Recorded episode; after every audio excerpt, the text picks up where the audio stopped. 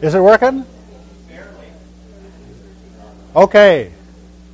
Everybody, I'm sorry to interrupt your conversation, um, but we do want to get started, uh, and uh, and I want to thank all of you for coming. Let me just take just a few minutes to explain what what this is. Um, uh, CSIS was uh, had had approached the Starr Foundation to ask for would they help us take on a major effort to look at how do we restore America's inspirational powers, and we call it our Smart Power program, and it's going on through this year, and it's just absolutely terrific. This is Joe Nye and and uh, Rich Armitage are the co-chairs, and it's a terrific, terrific group. Well, in the process of this, we were then approached by uh, a number of wonderful people who said they wanted to expand this into a wider discussion with Americans and uh, people who are interested in and concerned about the, you know, the state of our our national kind of confidence and direction, and, you know, our vocabulary, our, you know, the, how we're talking to America and the world, and suggested that we have a public series associated with this question of smart power. I especially want to thank um, thank the UN Foundation, the CGLA Infrastructure, and that's specifically Norm Anderson for his help, and then the Rockefeller Brothers Foundation, who wanted to make this possible, this wider dialogue with uh, with Americans, and uh, so I'm very grateful and want to say thank you to them. Uh, my deep thanks to David Brooks and David Ignatius, and I only say that in alphabetical order. These are two people at the very, very top. I'm so grateful that they're not running think tanks because I couldn't stand the competition they were. and they are just the two, uh, well, I've, I've, been excited all week to, to, do this. Two leading intellects, I think, thinking a larger uh, image for America. And you are all fortunate to read them weekly. And I have the good fortune occasionally to have a chance to meet with them and talk with them, and it's always rich so when we started this series, and really we're starting it today, it was how do we begin this dialogue uh, with some of the most thoughtful people, people that have the capacity to stand back and yet be engaged. You know, and that's a rare quality with intellects, and these two men have demonstrated that. So let me just say thank you both for for joining us today. There is, um, you know, there is no pre-planned structure to this, other than we asked both of them to begin with, uh, with some framing remarks. And then we're going to enter it into really a dialogue. I've got a couple of questions I want to pose, but all of you have, uh, have the central role today, which is your questions to these thinkers will help all of us develop a richer understanding. So I really am counting on you to stand up when we turn to the wider discussion with, with the audience. Please, we are we really depend on you, your thoughts, your questions, your insights to help make this make this strong. In talking in an earlier conversation with David Brooks, uh, and he was asking, "What the heck is this smart power thing about?" I said, I, "It's really about, you know, what is the broader narrative that binds America together, looking forward." You know, we, we've become in some ways quite a tortured and torn country. We, um, the Cold War gave us, through external forces, uh, kind of a consensus that carried us for quite a ways, and we are struggling now. What is that? What could it be? And uh, I don't know if that's what he's going to talk about, but I'm certainly, if he doesn't choose to address that with his prepared remarks, I'm going to ask him pretty early on about that. So David, why don't we start with you, we might, open this conversation. Tempted to throw out my prepared remarks and go straight to that. Uh, and I had a good seven or eight seconds to think of that, but uh, I'll, I'll, I'll, I'll, I'll weave that in America's role in uh, history, America's narrative. Uh, first, it's a pleasure to be here. I, I, wish I was a think tank head. I used to work in a building with another major think tank, not this one. And what thrilled me about that building is I would ride the elevators up and down, and none of the think tankers were ever in the elevators.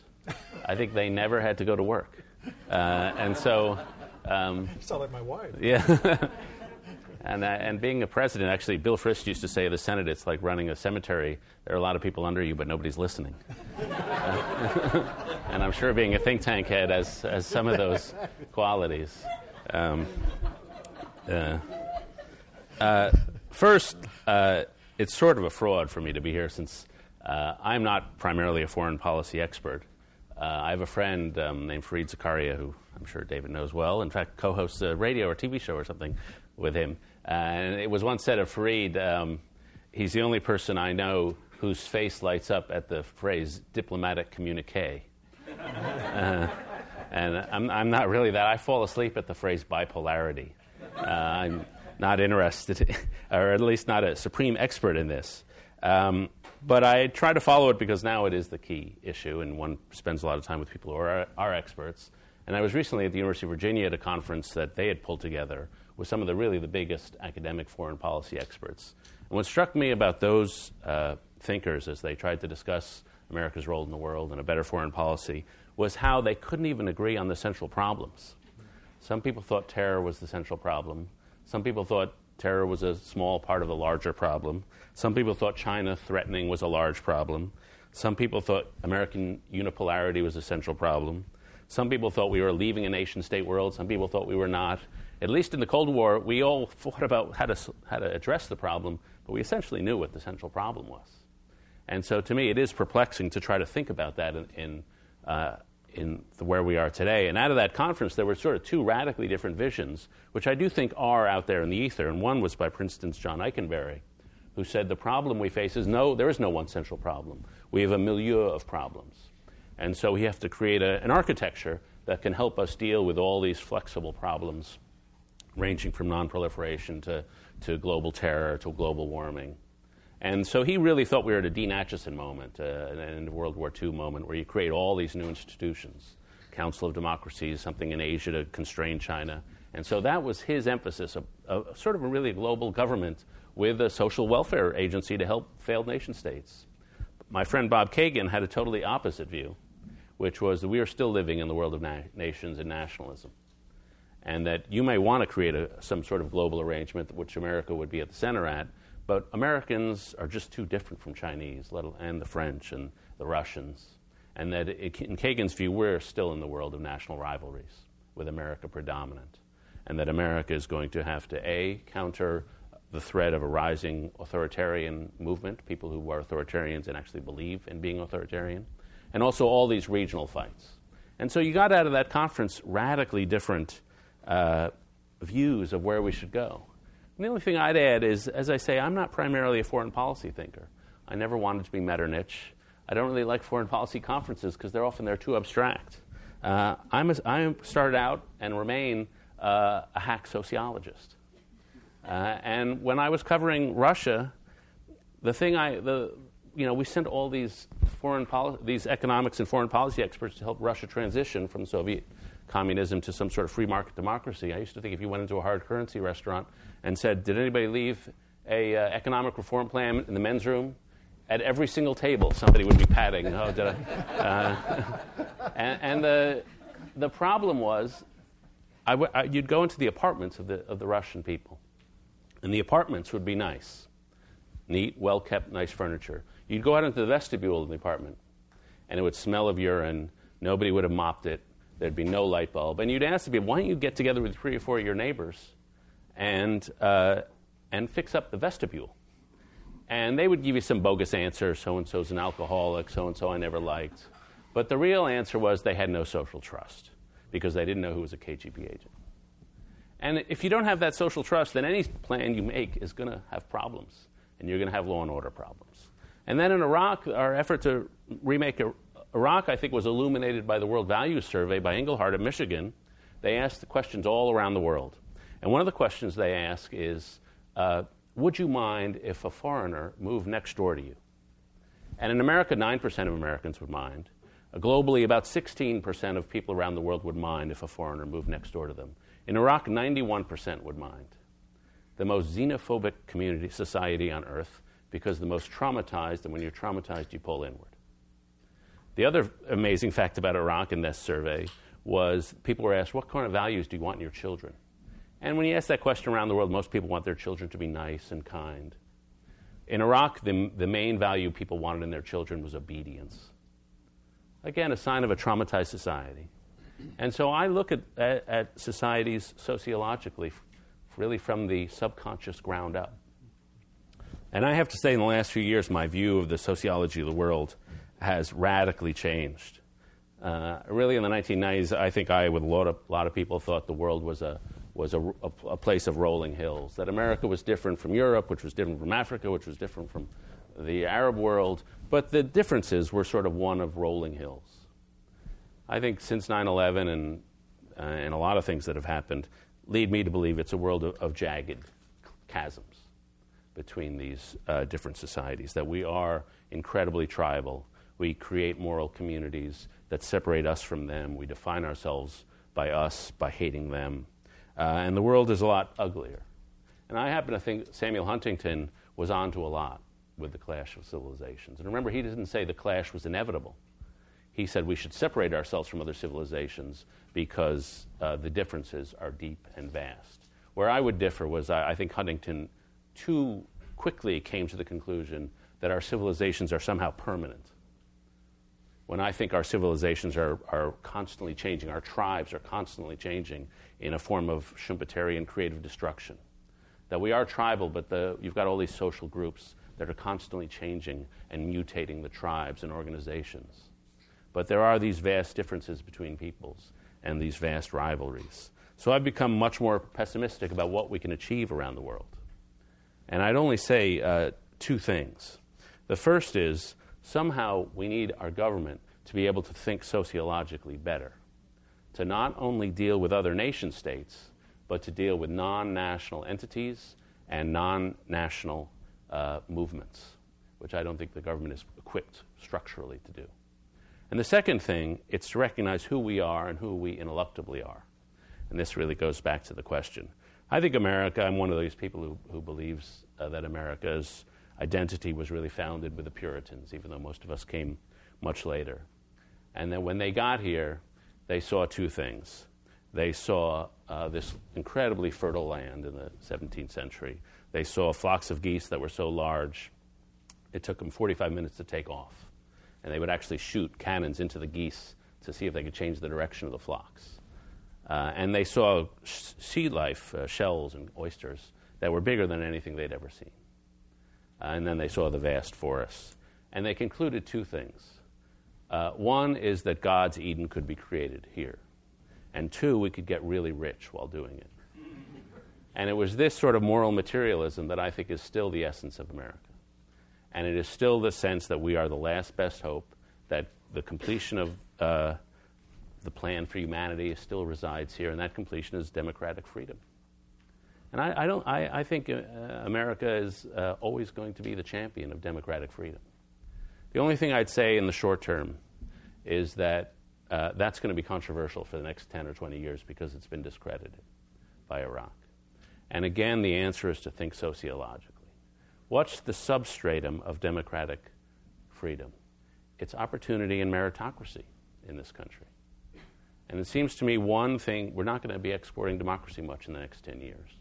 But one thing we can do well is export meritocracy, human capital, the idea that countries should reward people on the basis of their talent and be structured to do that.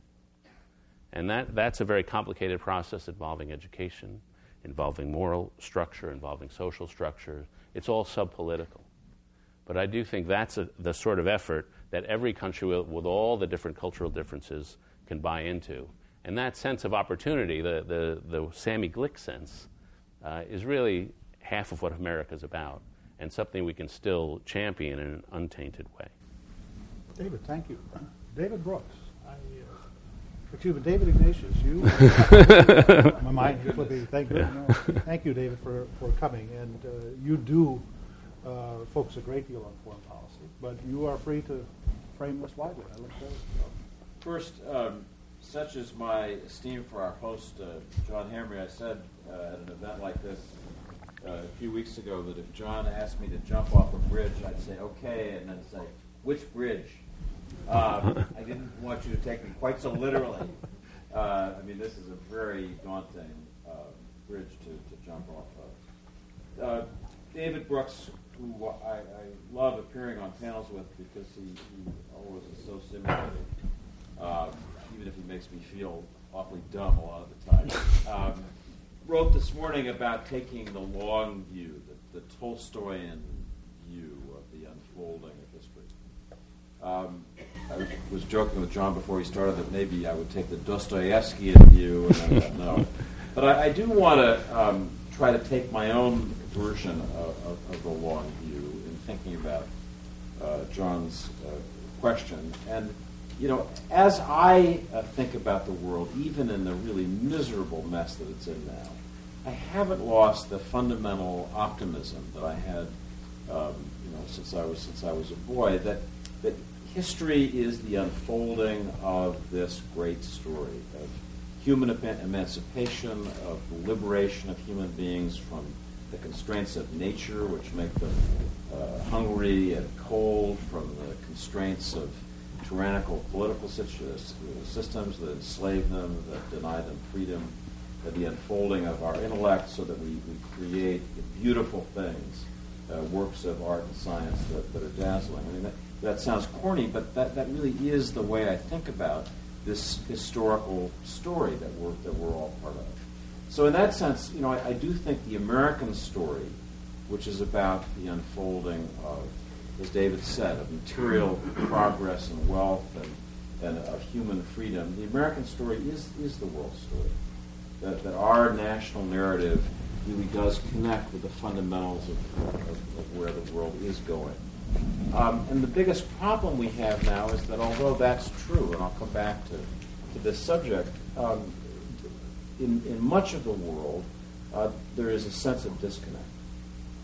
That America is not on the side of these great ideals that people dream of, but is on the side, you know, is, is, is the soldiers you see in the images from Iraq. I mean, Americans are people who wear wraparound sunglasses and body armor and just can blow anything away.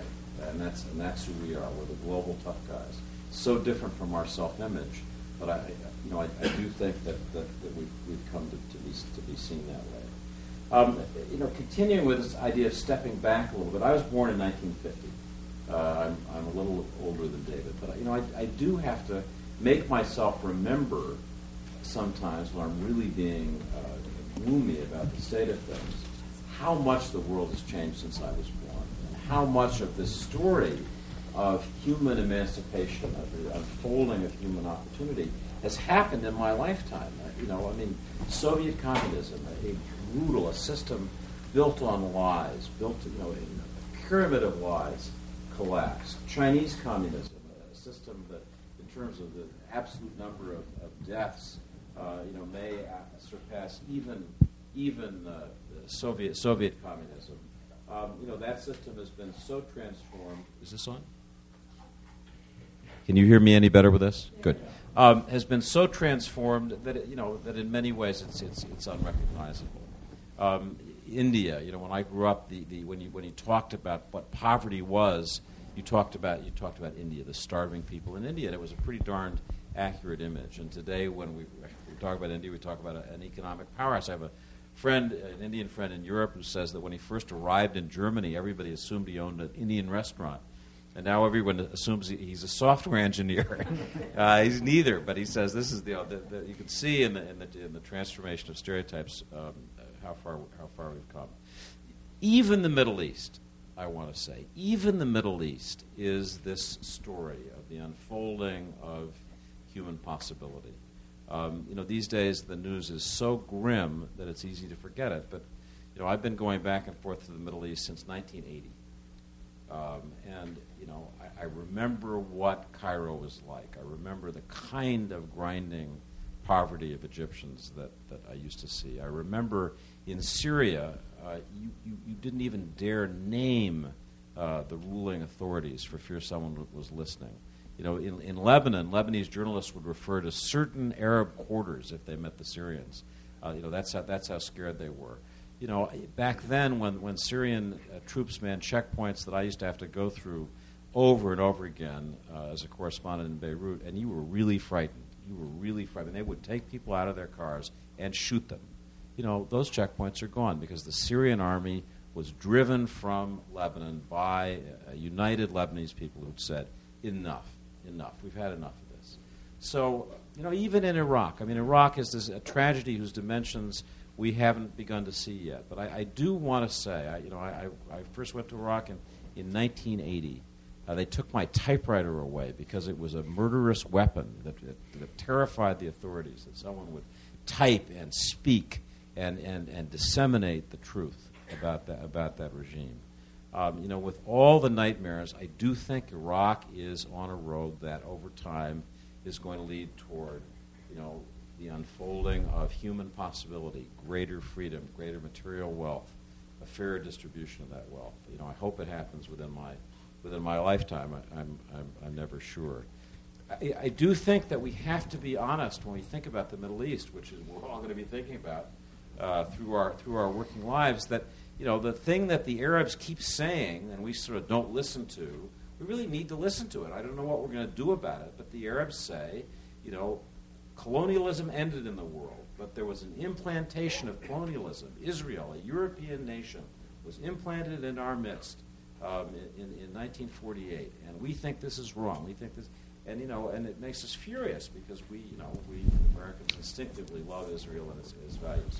But Arabs have not gotten over this, and everything that happens in that part of the world is layered on that sense of victimization that they're still living a colonial existence. Certainly, Iraq has been layered over that. You know, we have replaced the Israelis in the demonology of the Arabs. I fear for a long time you know, as, as the, new, the, the new colonialists, the people who would deny them their identity, their freedom, their ability to live as, the, as, as they want. Um, just a couple further thoughts about, about John's big uh, question.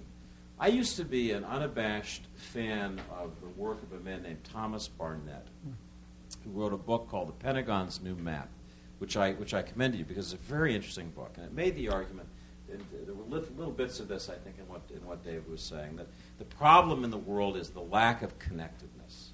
You know, that, that as the global economy reaches out, you know, as the wires of the global economy penetrate to every country, to the, to the dark parts of the map, you know, penetrates to the Middle East, the parts that are not connected, that we, you know, we will become one world, and, and you know, in my, in my vision, this, this great story will become universal.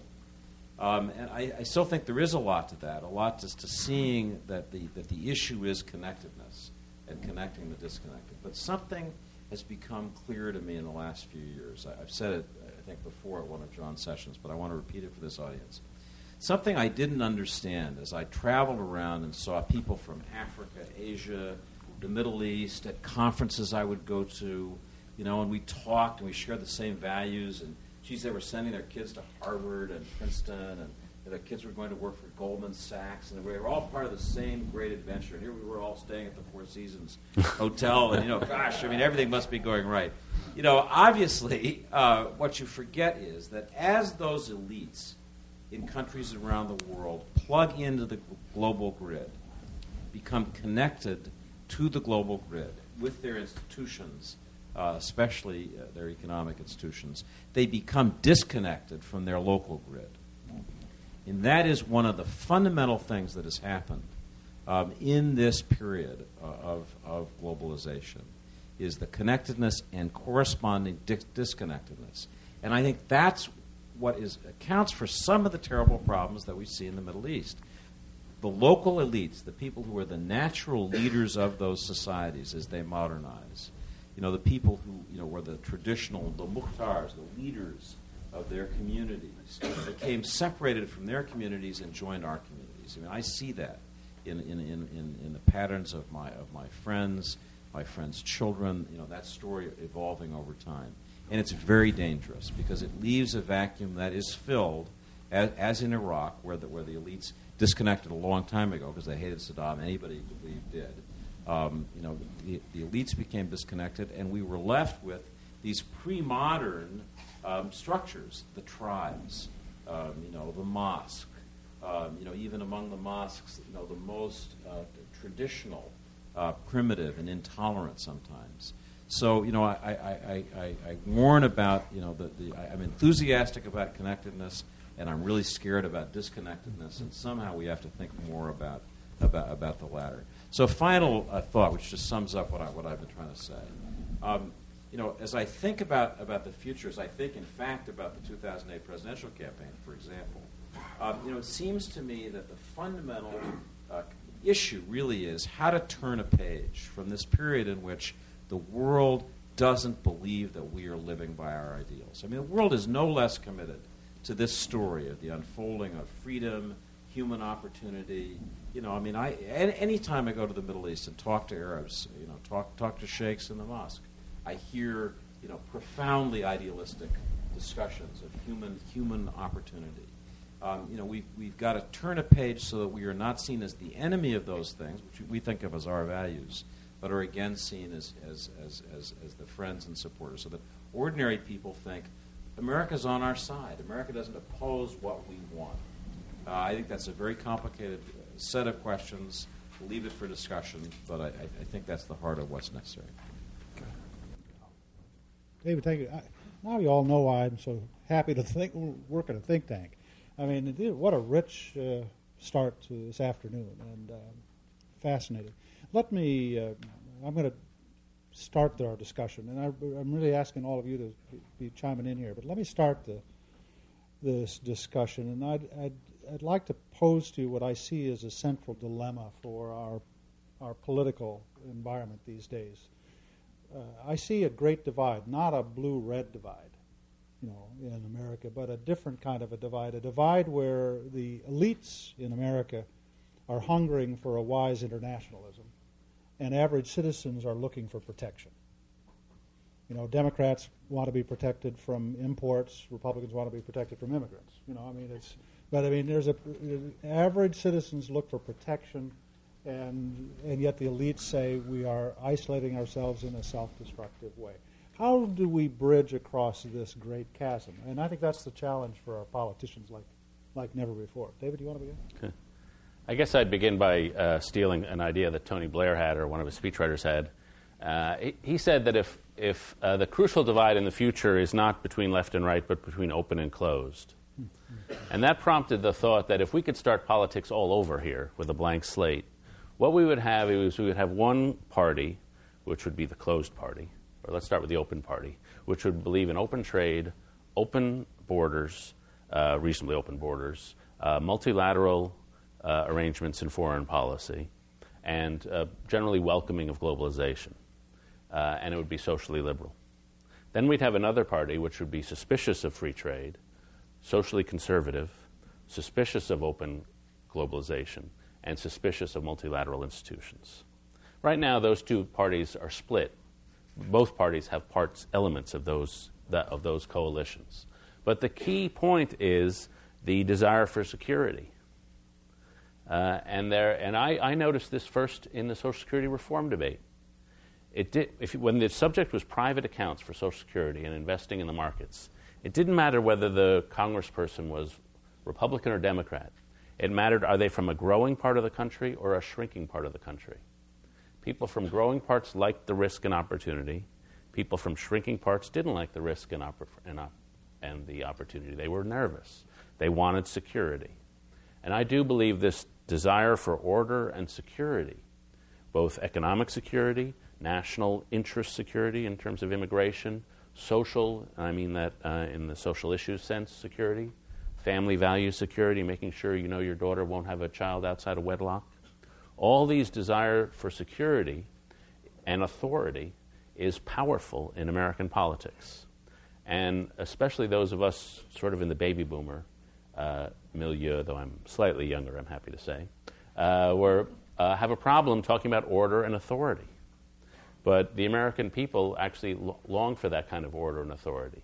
If you go back to child psychology, the most important thing about childhood is does a child feel securely attached by age two or three? A securely attached child was much more likely to take risks later in life. And that, that formula that security leads to taking risks is sort of uh, the, the secret formula that you got to give people security before they'll be entrepreneurial. Uh, and for a whole bunch of globalization related reasons, we're doing a poor job of that. And a lot of us, as David suggests, feel so happy with the opportunities, we're not even anxious about the security, and we look down on people who think I need a little more order and authority in my life. Uh, let, let, me let me uh, David. Let me just come back and, and press you, David. What when we have back to back the trauma of 9/11 and then the what looks like the failure in Iraq, what is that going to do to that mix of opportunity versus security? How will this play out? Well, it only heightens it. I mean, look what's happened in the last since 9/11 every authority structure in America has suffered some sort of cataclysmic loss of confidence, whether it's the CIA, whether it's the presidency, whether it's the Catholic Church, uh, even the media. We've had our scandals. Uh, and if you look, and to me, the big number in American life is do you trust government to do the right thing most of the time? And that has fallen from, uh, say, the mid 60s from about 70% to like 25% now. And that is why the right track wrong numbers are at historic lows.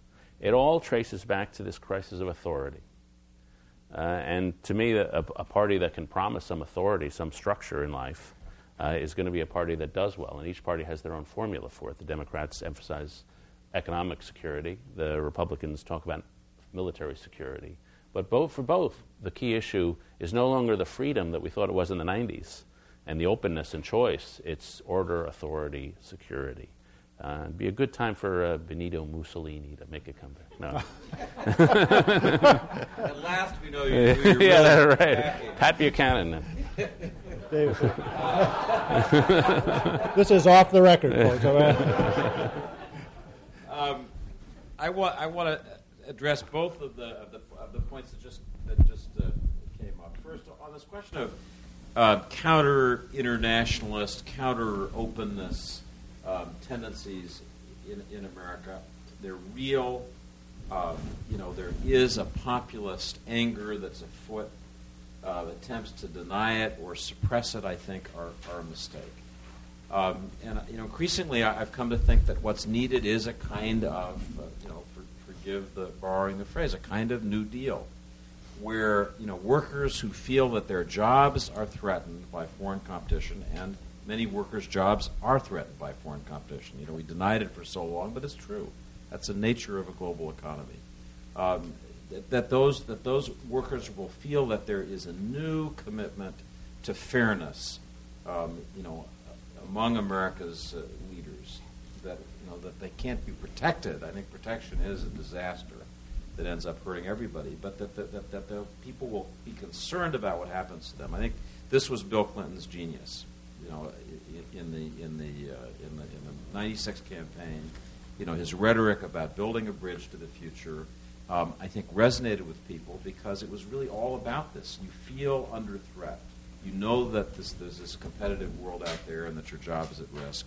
And Clinton talked again and again about ways to help you get the skills, the opportunities, so you could make it, you could cope in this in this more competitive world. So I think that some, you know, the, the, the people are going to get angrier and angrier at the system unless they feel that there's a commitment to fairness uh, at, at, the top. Just briefly about about life after after 9/11. Thinking today about about what we might talk about, you know, I, I, I got thinking about the, assumption. I studied economics, um, you know, where David is a is a hack uh, in his terms a sociologist. I'm, I'm a, a, hack economist.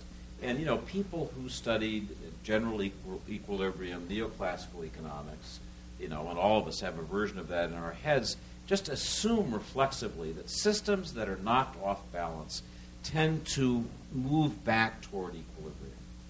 You know, like a spinning uh, gyroscope. Um, they, they, they, we forget that a spinning gyroscope has to be spinning very fast or in fact it won't come back to, to, to, the, to the center point. But you know what we've seen is what e- economics, as it becomes more sophisticated, understands, which is that you know we really are in disequilibrium states. That that, that you know that something that's knocked off course doesn't come back. It can go. The, the perturbation can can become much larger. You know, it's a sort of undamped oscillation, and that's what I think we've seen um, since 9/11. Everything we've tried to do to cope with it has made that you know off balance uh, sense even worse. We become more discombobulated. We become more disoriented, more fearful. You know, in the, and in that fearful state, making worse decisions, and it just it compounds, and we don't come back to the center point. Um, and you know, in a sense, you could argue that's that's inevitable. Again, that's why the 2008 election and the idea of coming back towards something that's you know that's that's different and, and can can be stable over time, uh, it really matters. I, I don't I don't want to say this is a universal truth, but I've noticed in uh, almost all democracies seem to have a, a, a common feature that advanced democracies, when they confront globalization, tend to produce more parochial politicians. and you know, what do you do when the sentiment is to appeal to a base that is frightened, but you have a political system that forces you to really resonate to near-term anxiety? Well, you know, I, I mean, I, I would say I, I, said some very optimistic things about you know the unfolding of hu- human freedom, and I am very pessimistic now because I I don't see our system responding to these crises.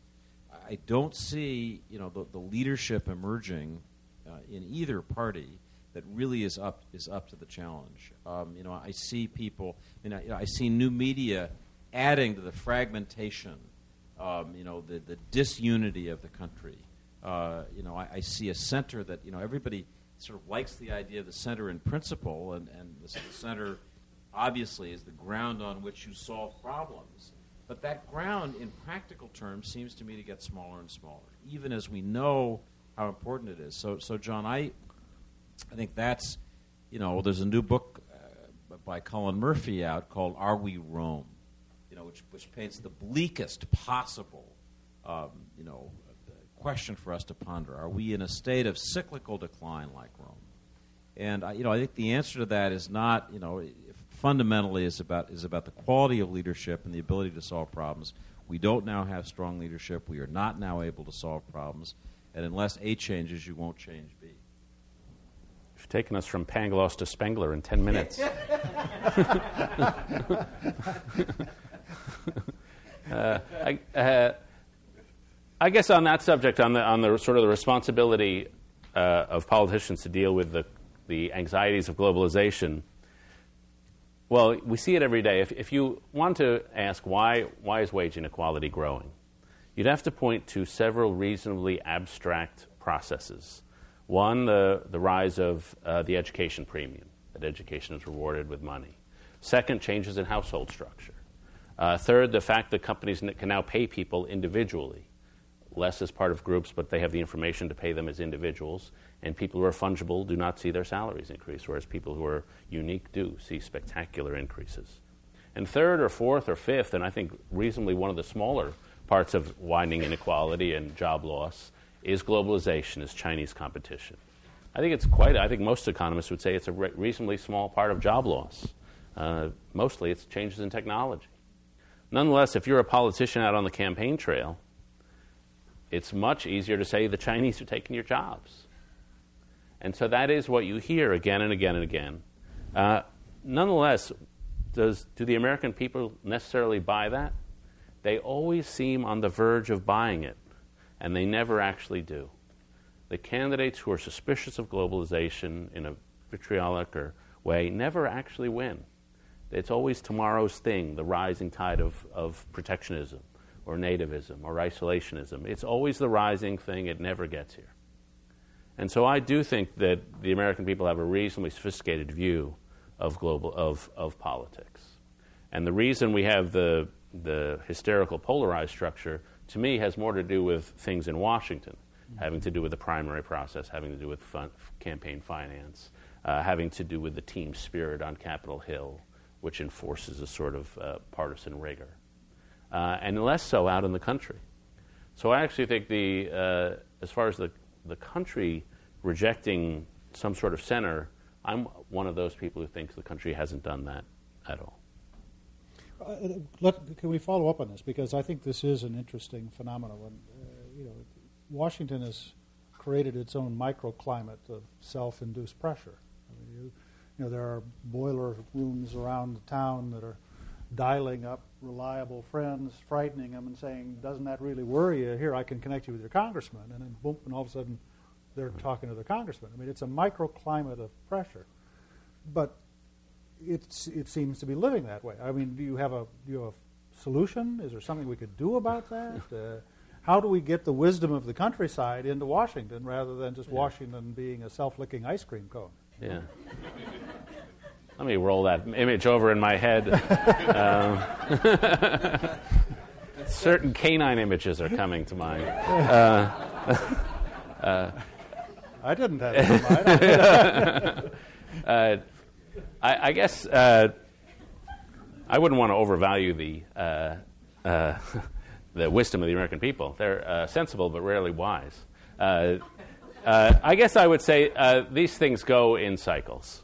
And I think we've had this conversation before. When I go to lunch with a, a senator in particular, uh, I always come away from that lunch thinking reasonable in private.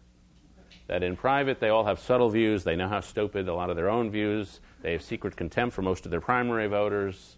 Uh, they realize people on the other side make some good points. And then you turn on C SPAN in the afternoon and they're raving lunatics. and they're, they're all aware of it internally. But there is a script uh, of team spirit. And I think it just is mentality that you want to be a team player and you want to say the same things. The senators go to the Senate policy lunches on Tuesday afternoons, and they get the message of the week, and they repeat it because it's a team sport. And yet these cycles come and go.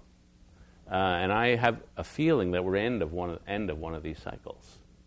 And, and if you look at the presidential candidates, on the Democratic side, the two front runners, I think Obama has basically built his campaign on being non vicious. Clinton is personally sort of secretive and tough, but I think on policy grounds is not particularly polarizing. And then on the, the Republican side, I think neither Giuliani uh, nor Thompson uh, or the former governor of Massachusetts are particularly polarizing figures. So I do think it, this is a case where character and leadership do matter, and that we're about to see the end of that sort of cycle. What we won't see the end of, and, and I do want to bring this up, is when we think of the golden age of American foreign policy, and I say this as a, a Jew from the Lower East Side, we had a Protestant establishment that was insulated from a lot of populist pressures. Mm. And the, that Protestant establishment had a lot of bad qualities. Keeping people like me out of the Ivy League was one of them. But one of the good qualities is they did have a, a belief in public service, and they did have an insulation from, from political pressure that sometimes had some good effects. Mm-hmm. And that is never coming back. And so a lot of the longing for the wise men, uh, that's never coming back. But it, it, did have some good qualities. Let, let me uh, uh, share with you a little uh, story, uh, which I th- which is to try to motivate a larger uh, a larger discussion. Russell Long, Senator Russell Long, um, told this story about himself. He he um, his scheduling secretary had gotten confused one day and scheduled delegations from two different cities in Louisiana to come and meet with him at the same time to petition him to support them for the same thing. It's kind of an unfortunate, you know, conflict of scheduling. And Russell Long, caught by the embarrassment with the two two city fathers sitting there, he said, "Well, look, if you all want me to agree with you, you're going to have to come in here separately. and I use that to, to raise a point.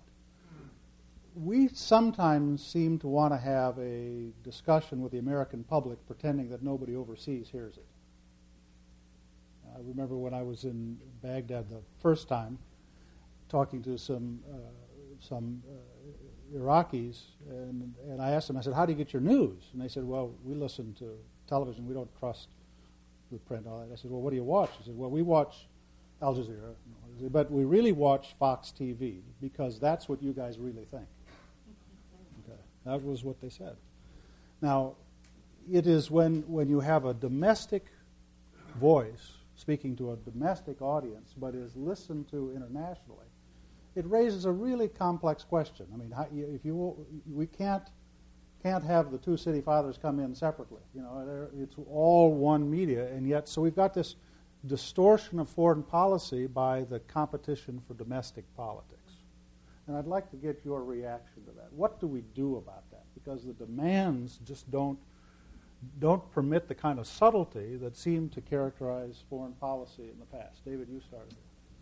Well, you know, we're living through right now, um, you know, a, a, a test of, of whether the country can reach responsible decisions about what to do uh, in Iraq.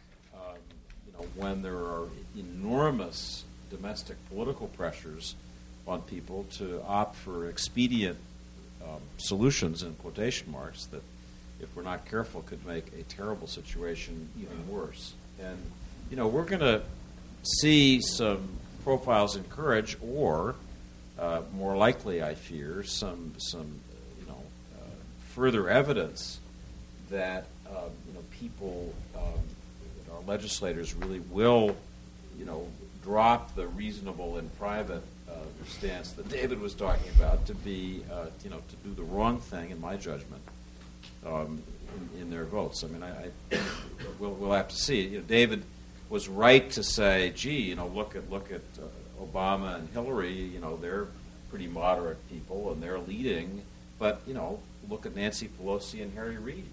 And you know, look at the kinds of things that they're saying, and look at the kind of debate that we're having. Uh, you know, I mean, the, White House is at this point so disoriented about Iraq. I think that they are, you know, for the first time, you know, I would, would not say this necessarily about the president, but certainly people around him, you know, reaching out, almost, you know, flailing, looking for people who could help them chart the new course that they know will be coming uh, after the September report by General Petraeus, uh, not to mention John Hamre. and um, uh, so, you know, I, I but I, I, think we're, you know, we, we it happens that we're we are, John, in in a, in a period that really brings this issue right to the center. And I, from what I see right now, um, we, we're in a particular bad situation. We have a president who has effectively lost his ability to speak to the country. And that means that you know the ability to argue for the set of policies that are you know associated with with the president, with this administration, is, is so d- diminished and degraded that it, it, I think that's part of why this um, debate is, is as skewed as it is. Let me just say first, uh, for your friends who are watching Fox, it should be pointed out that more Americans own ferrets than watch Fox News. Uh, and that, that's a fact that probably doesn't come up very often. but it, it is the truth. Uh, I get it from, um, I forgot, there's a political scientist at Stanford who told me that. Uh, uh, it is also a fact that we have a democracy in this country and that we have rival points of view. Uh, and at least if they watch Fox, they'll be scared. If they listen to NPR, God knows what they'll think of us. So, uh, uh, so but, but as for this tricky issue of, of the skewing of, of domestic pressure? Well, the, the exit strategy from Iraq is actually a good example. Uh, I'm sure privately, Obama, Clinton, Giuliani, McCain, Romney have pretty tortured views about what to do. Mm-hmm. And the fact is, most of us do, because no one really knows what will happen. And, and uh, you know, I want, I, my gut tells me it'll be a complete disaster if we withdraw quickly, but I really don't know. And I read the paper, the Post had a good article today. No one really has a clue what will happen. Nonetheless, when you look at what happened in the Senate last week, what you had was a three, well, really a four part split. You had the, some, about 20 Republicans who think that uh, we should just stick it out. The surge is basically going to produce some results. 20 Democrats who think we should just get out as quickly as possible. And then a group there in the middle of 60 who are basically where the Iraq study group is. And now, why can't 60 be a majority and actually impose their will? Well, the short answer is they're divided. Half of them are Republican and half are Democratic. Mm-hmm.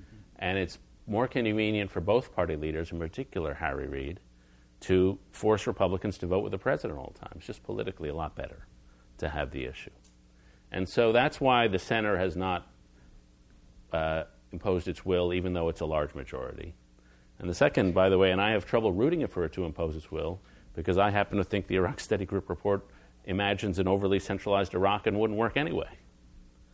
Uh, and so the, the idea that there is some responsible, obvious solution that the center and the establishment uh, could impose if only politics were out of its way, I'm not sure that's true.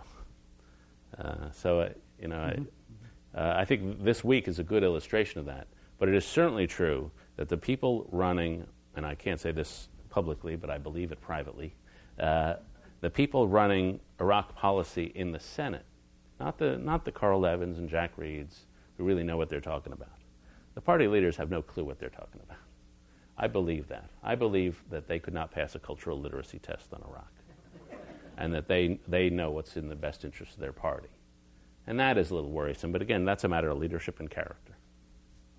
Okay, let me open up this wider, this discussion to all of you. Please, yes, why don't you begin? We'll, we'll bring a microphone over to. Yeah, my question relates to two comments that David Brooks made at the beginning of his remarks. One was that um, social trust, uh, a lack of social trust, um, degrades you know uh, authority. Without social trust, you have no authority and rule of law. And then later on, that um, in the Americans crave security and rule of law and so forth. And many commentators have noticed that the political polarization that we see here could reflect a declining of social capital or social trust. And so I'd like your comments, your comments on whether or not you see social trust declining in the U.S. and how that affects politics, and if so, why, and what we might do about that. Well, Robert Putnam at Harvard, the Harvard sociologist, has built his career on this point. And I think here again, and this goes back to something David was talking about, you have to differentiate uh, different levels of society. We're splitting, obviously, economically. We're splitting, uh, we're dividing, or segmenting is a better word, uh, in behavior. In 1964, a rich family and a poor family had basically the same behaviors, the same divorce rates, all that kind of stuff. That's no longer true. Now, a, high, a family with a high school education has twice the divorce rate as a family with a college education. They have twice the smoking rate. Uh, they're much, much, much less likely to volunteer and uh, contribute to community activities. And the most scary thing is if you ask people lower down the income scale, do you trust institutions? Do you trust your neighbors? Much, much lower levels of social trust. So we're segmenting not only in income levels and behavior, but also in the level of values. And so there are these rich communities forming around the internet and, and uh, and MySpace and all that uh, at the upper educated levels. But at the lower levels, I think there is more atomization. And there's especially much less communication between those with college degrees and those without. 30 or 40 years ago, there were things like the Elks Clubs and the Lions Clubs, which really were tremendously cross class organizations. Those organizations no longer exist. Nobody goes to an Elks Club meeting anymore. People belong to the Sierra Club or the NRA, basically with people very much like themselves. And so, again, that's one of the invisible bridges of society that has been eroded. And that may be just a function of people have more choices now. They're less tied to geography, and therefore they're more likely to cluster. But it does have spin off effects of who you trust, how, who you're going to borrow money from, who you're going to lend money to, who you're going to marry. And it does lead to increasing segmentation and a decline of integration.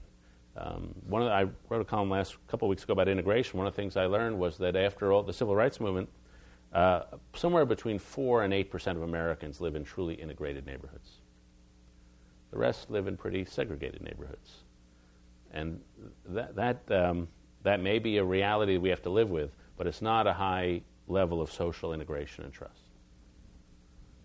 Like uh, David, I'm a, I'm a fan of Robert Putnam uh, not only are we bowling alone, which is the, is title of his famous book about this, um, you know, we're not reading newspapers either.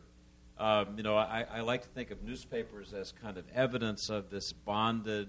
Uh, you know, newspapers are trusted sources of information.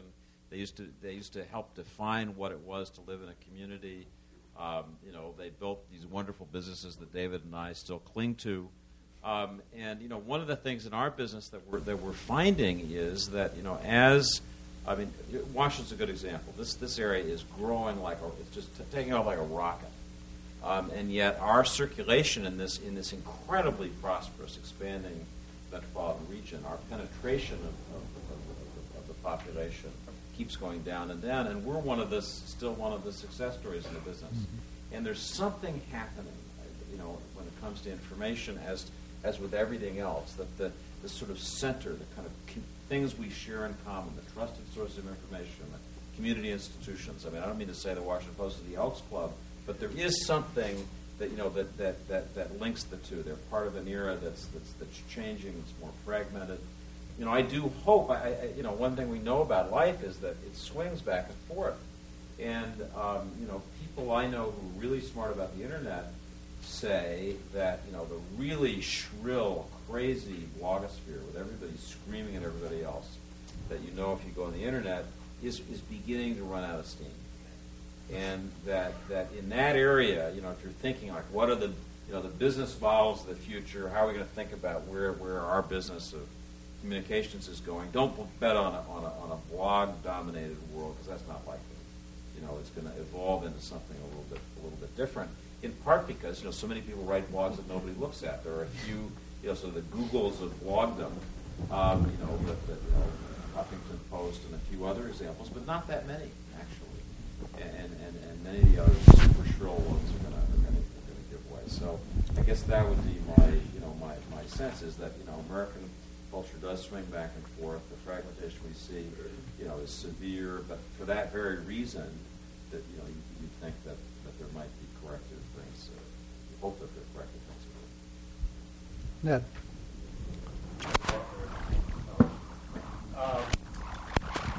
Here, we've got a mic coming up to you right here.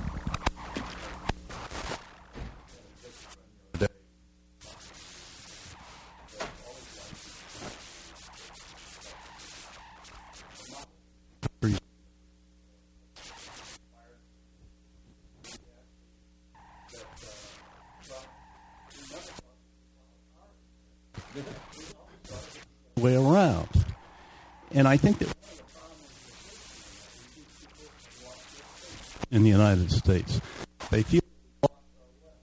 I don't think we have, but I was wondering if you could comment on that. I'll, start just very quickly, uh, Ned. Few people know the Middle East as well as, uh, as, as, Ned Walker just spoke. I mean, I, I, I do think that. Um, you know, we are seen to have lost our way. You know, the, the our way has to be put in quotation marks. You know, in, in Beirut, you know, a young Lebanese w- would think of the American way in terms of the American University of Beirut, a great institution. You know, one of the, the greatest things our country's ever done is this. But you know, this was a this was an institution founded by Protestant missionaries, founded by you know 19th century versions of this class that David was talking about that had an idea of who we were that was based around themselves and their values. They were they were strong, passionate people. They took that idea of what America is out in the world.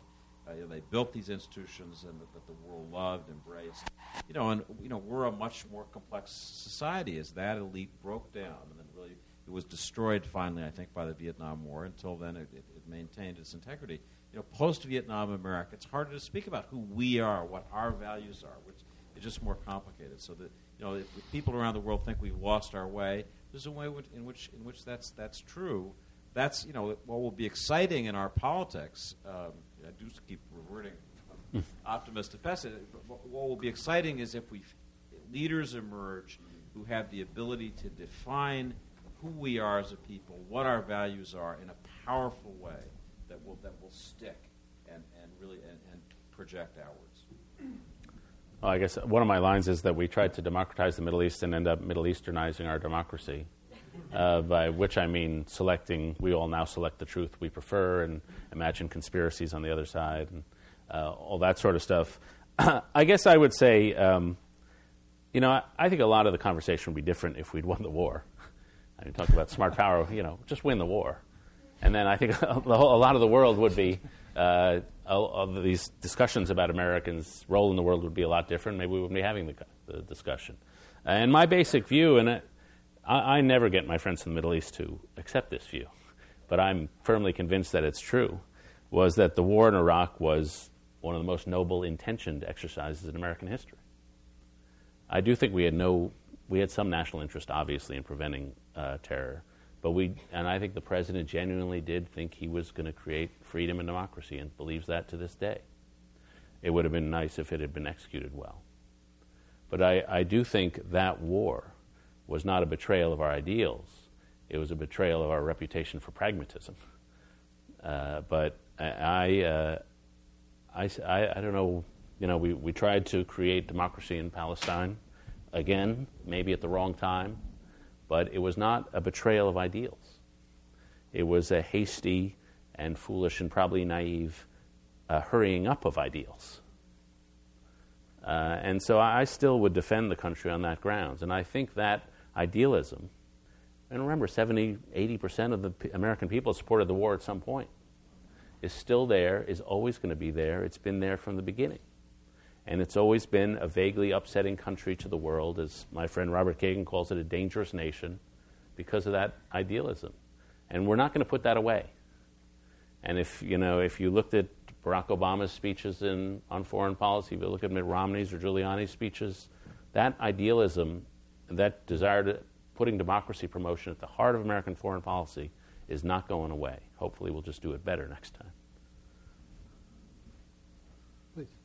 We have microphones coming down to you. My name is. It's on. It's on. My name is Mark David Block. I work for the State Department.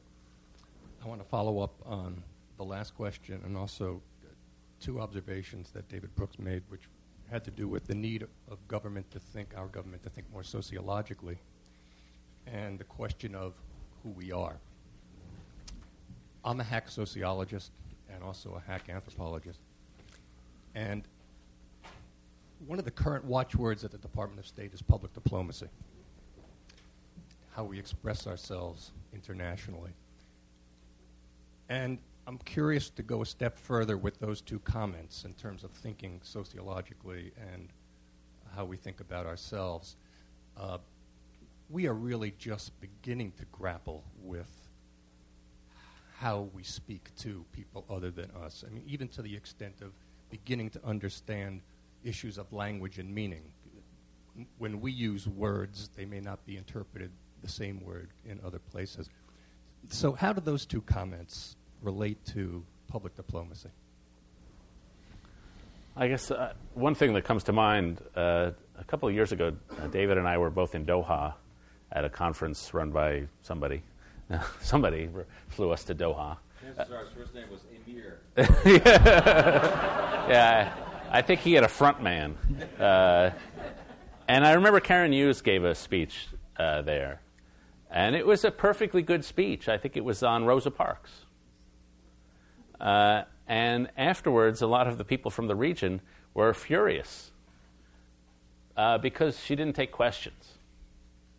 And if she had just sat, said, I'm going to give no speech, I'm not even going to say anything, just talk at me for an hour, she would have done a lot better. That would have been, that, that was the first reaction uh, I remember having. Uh, so I think that's part of public diplomacy. But I think, think the second part, again, is depoliticizing the conversation. At this stage, we're not going any talk of democracy comes loaded with all sorts of language. And so to me, I would go back to the American University in Beirut and my original point about human capital. That's something we share with everybody in the world uh, education, the desire to give people the skills they need to rise and succeed. That's something we're actually reasonably good at. We have quite a good community college system. Uh, and to me, that sort of stuff is the stuff we can non controversially export, which will actually have some good effects on the world. If you go around the world and look at countries that have developed and become more our allies, it usually follows 60 years after a rapid increase in educational enrollments. Japan, Chile, you look at Ireland, you look at a bump and increase in educational enrollments 30 years before, suddenly you see growth 30 years later. And that's not a short term solution, but it's probably a good thing to do in any case. Just would uh, make one comment about public diplomacy. When, when the government talks about strategic communications, what it usually means is let's find new ways to say things to people. You know, to tell them what we think, to tell them what we think they should do. And it would be nice if we thought about strategic communications, you know, in terms of listening to people and not just talking to them. Um, you know, for right now, the best advice you could give about American strategic communications would be just shut up. Mm-hmm. you I mean, um, I hate to say that, but you know, I mean, President Bush still seems to think that if he just says it often enough, you know, the world's going to believe that you know we, you know, we, we really want that Palestinian state. Oh, okay, gosh, we were sure you really meant it. Um, you know, it's the um, you know we need to listen to people and listen to them seriously. Listen to what they're actually saying, not not a show of you know listening. I'm here to listen, you know, but really listen to them. And and I, I still don't see that. I mean, you know, Karen Hughes is a fine person, and but I, I just think this whole effort um, at, at, the State Department to call strategic strategic communications really wasn't that because it wasn't about two way anything as, as David said. My, my, mother, my she passed away, but she said, uh, "God gave you two ears and one mouth, and you ought to listen twice as much as you talk." you know, it's not a bad idea. Really. It would okay. put us out of business, both of us.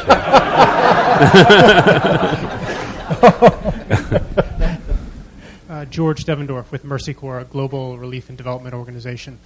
When I think years from now we look back at some of the legacies from the Iraq experience, one of them I'm not sure how large it'll appear a few years from now, but one of them will likely be uh, AFRICOM, this notion of a uh, joined up civil and military U.S. government representation overseas, uh, presumably uh, birthed out of some of the perceived failings of how we approach the war in Iraq, but already a model which is gaining currency in some of the other commands, not just that one slated for the African continent. Uh, the question to the two of you is in, in your estimations, what sort of implications? do you foresee for that sort of a, a joined up official U.S. government face or posture overseas in our ongoing efforts to meet our own needs, but also to address some of the, the uh, slipping reputational and influential issues that, that really form the context of our discussion today? Well, obviously, one of the big interesting differences between this and, and Vietnam is that the reputation of the military now is high, whereas before it was low. And I had a meeting recently with somebody who was, used to run the NAACP, and he was trying in the 70s to get military to cooperate with education to improve educate improve the schools. And in the 70s, people laughed at them because the military were fascists. And now people have a high regard for the military, and they, they want the military involved in running the schools. And so now people want the military involved in running, I guess, uh, social agency sort of behavior. Um, I doubt the military will be thrilled with this. Uh, and and uh, but nonetheless, uh, to me, it's it's a they have some sort of model that actually seems to work. And talk about authority structures that need um, authorities that in a country hungry for authorities, they are one that still retains their reputation. But we should be worried about overburdening them. I would say. Um, let me speak specifically to, to AFRICOM and, and this idea of marrying up the traditional military and civil affairs functions under, in one command.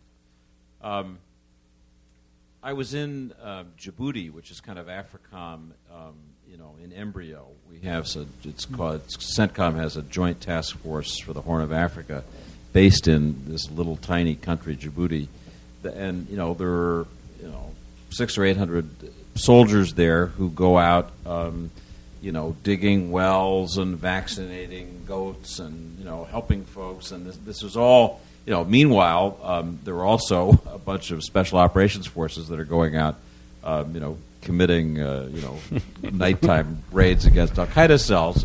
Um, but you know, this this was uh, part of, a, of an idea that uh, John Abizaid had when he was CENTCOM commander. It was widely shared that you know we needed to um, be doing these positive things to help people and show that America was about vaccinating goats, even as we were killing uh, terrorists.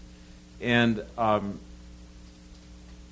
I have to say, I came away from that visit, and I've come away from discussions about AFRICOM in general with a lot of skepticism. Um, I'm not sure that soldiers. I mean, soldiers in today's army are pretty expensive human beings. You know, they are highly trained. There was a wonderful phrase that uh, I think it was Trotsky used about using gold watches to pound nails. He was referring to something obscure in Russian Russian history. But anyway, I mean, I, I, I worry that um, you know I'd love to see an expansion of the civil affairs function you know, the, the Peace Corps kinds of things that America can do. Um, I, I worry that you know the advocates of you know this sort of AFRICOM style, um, you know, post-conflict, uh, put countries back together uh, approach are really, you know, when you press it, the the real uh, neo-imperialists. I mean, they're saying we have to run the world. The world's a mess. And, you know, we have a military that's good at, at knocking things down, but we need a military that's good at putting things together.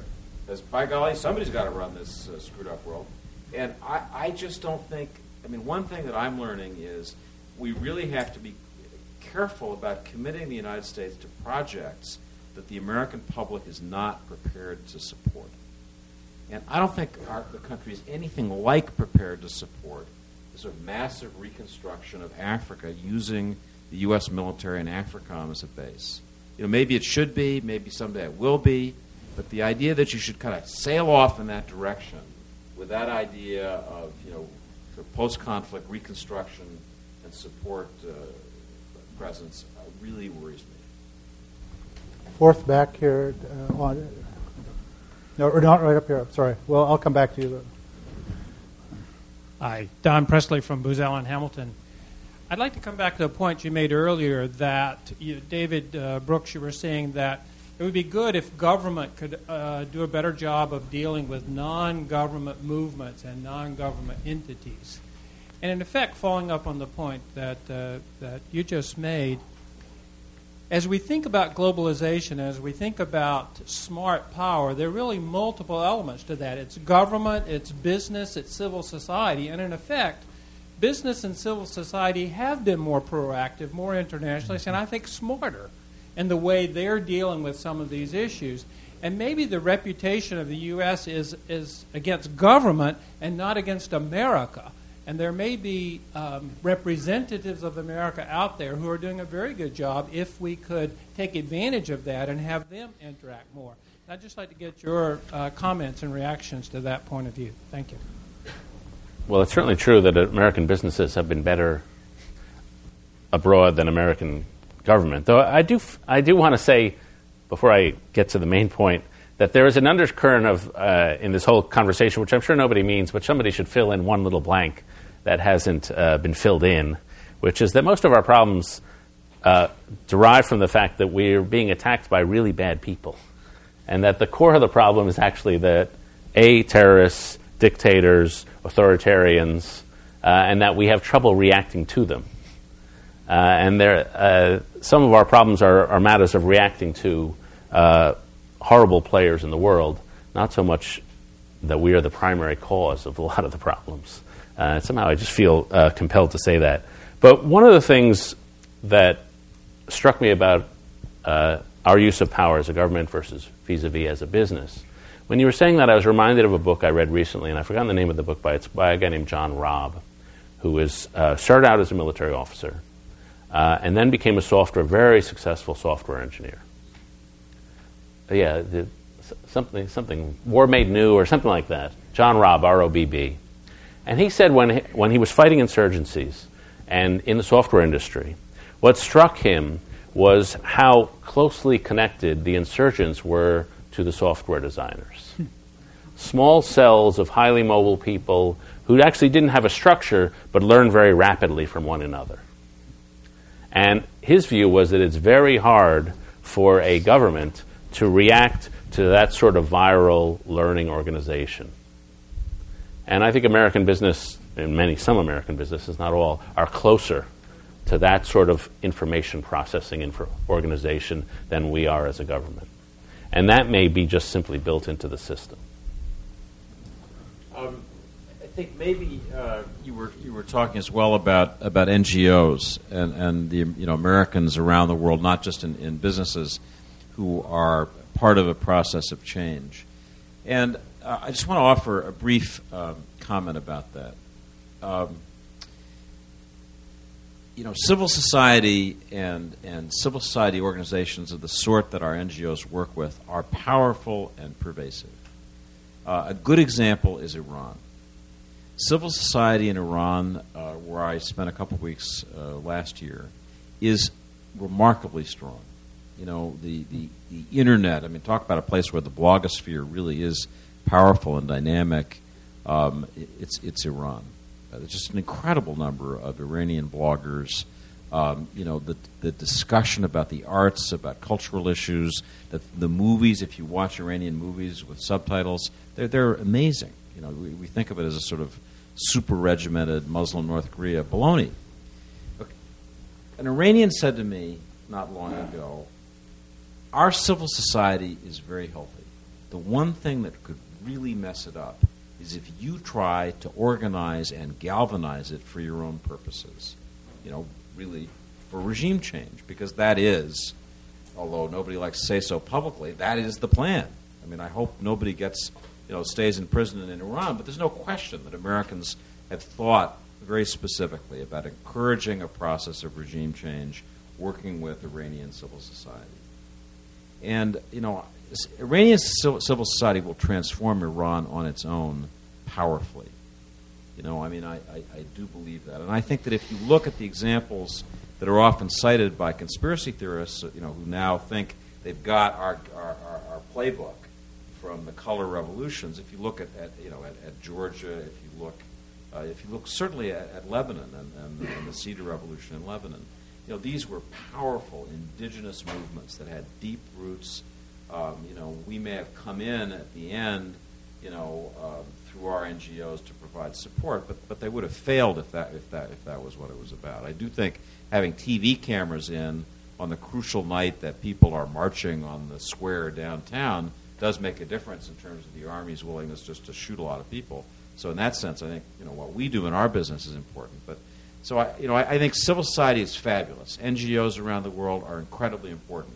But the idea that they should, which was the suggestion of your question, that they should be in some way linked with our governmental efforts to stabilize and transform the world, I, I really sound a warning bell about that. Okay, right over here, and I, we'll, we'll see the timing. We'll be right back here in Warsaw.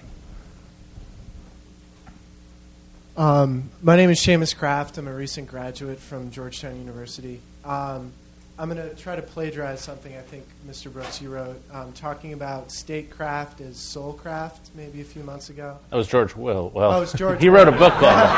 well, I, I, steal that idea, but that was a book he wrote.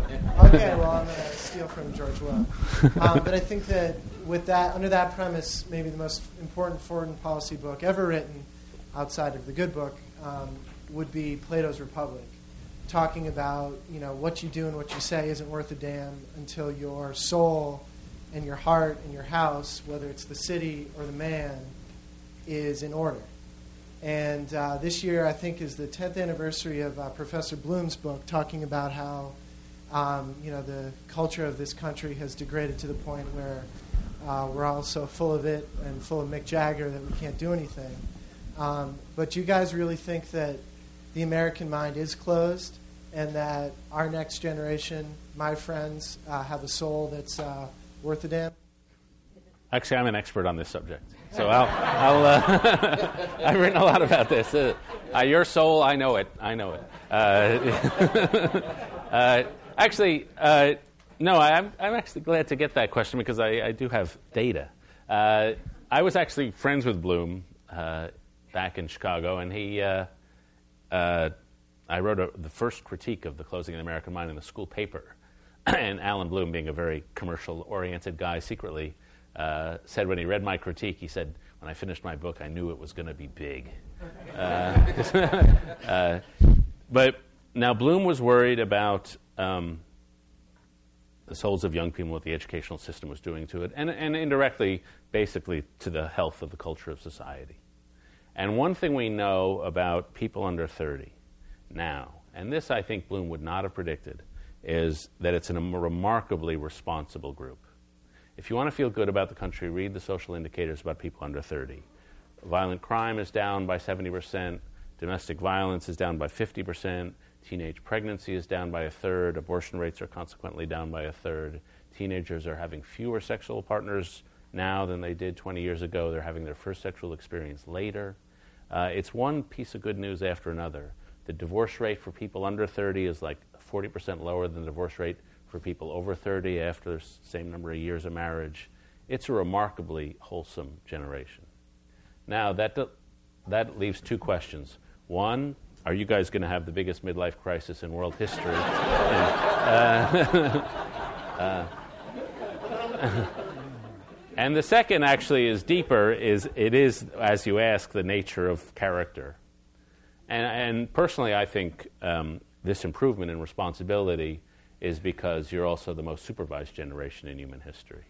No group of young people has grown up so heavily monitored at all moments of their lives uh, and, and where the competition to succeed has been so tough. And therefore, it's made, and, and it was funny, I was in Egypt several years ago now, and I asked one of the professors there uh, what his students were like, and he said, well, they're more religiously conservative than they used to be, but they're much more professional than they used to be. And that word professional shows up again and again and again. And so th- I think the outward appearances are all very good from a boring middle age point of view. Uh, the inner state I think has been shaped deeply by this competition professionalization of life. But as for the state of your souls, I've actually found, despite some previous writings on the subject, that it's hard to measure other people's souls. Uh, you don't have a solo meter, uh, and therefore it's hard to generalize. But, but the outward behavior is extremely wholesome and um, community oriented. Uh, just one final joke on this subject. I steal this one from Steve Trachtenberg, the GW president, and it's about the community service of his students, and I love this line. He said, I don't know where my students find lepers, but they find them and they read to them. Uh, and, and so, and I, I, do think that is, on the whole, at least superficially, a very good sign. You want? No. One last question. one last question, and we'll, we'll we can bring a microphone over. Hi, uh, thank you very much. This has been a wonderful, wonderful afternoon. Um, I'm George Papagiannis. I'm with an organization uh, called Internews Network. We do uh, media development uh, in conflict, post-conflict environments, and I'm I'm taken by the fact that we have here today two uh, members of the American press. And in many countries that we have been talking about, independent media doesn't exist. And in, and in that regard, the ability for societies to reflect upon themselves, see where they're going, find their, their uh, relative place locally and also as it relates outwardly to the rest of the world, I think is somewhat diminished. And so I'm curious to find out from the two uh, members of, uh, of this uh, discussion panel, you know, what role can we play in helping to support the development of independent media and how that can add to, uh, to our sense of, of creating a more secure environment, not only for ourselves, but in the countries where people are living in a less secure place. Thank you. I'll, take a first shot at that. I mean, I do absolutely believe that more, um, you know, newspapers per capita and journalists per capita is a, is a measure of a healthy society. Um, you know, I, this um, I, I, do talk often to groups of journalists around the world, but especially in the Arab world, which, which I know well. And, um, you know, I, I say to them, I'll say to this audience, um, the best of those journalists are my heroes. Mean, they are the people who absolutely define for me what our business is about. They risk their lives every day doing their job. If you want to see a courageous person read a Lebanese journalist named Michael Young and what he writes in the Beirut Daily Star, you know, once or twice a week about Syria. And he just absolutely lays it on the line. They could come and kill him tomorrow. I mean, I've been to too many memorial services for Lebanese. I spoke at, at, a, a, memorial service for, uh, for uh, uh, son, who was the publisher of An-Nahar in December was, was apparently killed by the Syrians. You know, these people are, are standing up, taking risks, and if there's something that, that, that we can do, and by, by we I mean as private individuals in our business, I don't mean the U.S. government, um, it, is, it is to be in fraternity and solidarity with these people, meet with them, hold them up to, you know, criticize them when they do bad journalism, when they, when they follow, when they write anti-Semitic things or just do bad journalism. Um, you know, learn from them when they do stuff that we that we, we, we could emulate. Uh, but you know, I, I think um, you know in, in our in our business that sense of solidarity uh, among journalists around the world. It, it's, I think it's powerful, and you know, I, I- we, you know, I wish we had more money in our in our business now to pump into this. That does worry me because it's a time when we, I think we could make a difference in what you're talking about without any government intervention at all. The only thing I'd add quickly is I think it's important for people, American or any journalists of any profession, or maybe of any profession, to know what great journalism looks like. Uh, to to have exemplars, which is actually how you learn to do something. There's some quotation by some educational theorist that most moral problems are caused by a lack of an insufficient ideal. Or I'm misremembering that, but you got to know what greatness looks like. And so, t- to me, looking at people who do the job in a great manner, whether they're American or anybody else, uh, would be a useful, is a continually needed and useful service. And just the one who was at my paper I've only met once in my life is John Burns, who's been in Baghdad for all these years. I mean, there's an example of someone who's, who's got not only engagement, expertise, a literary sense, but also a tremendous passion and dispassion in his writing, mixing that all together. Uh, and for any journalist to see how he does what he does, wherever they're from, is to me a continual thing that needs to be done. So, it, you know, they won't get sucked into the, the people who write the bestsellers, the Ann Coulters and David Brookses of the world. uh, no, anyway, so read John Burns, bring John Burns around the world and let people look at him. I, we've seen two exemplars this afternoon. Uh, colleagues, I feel like I've been to the best restaurant in town. Thank you. Thank you. Thank you. Thank you. Really so much.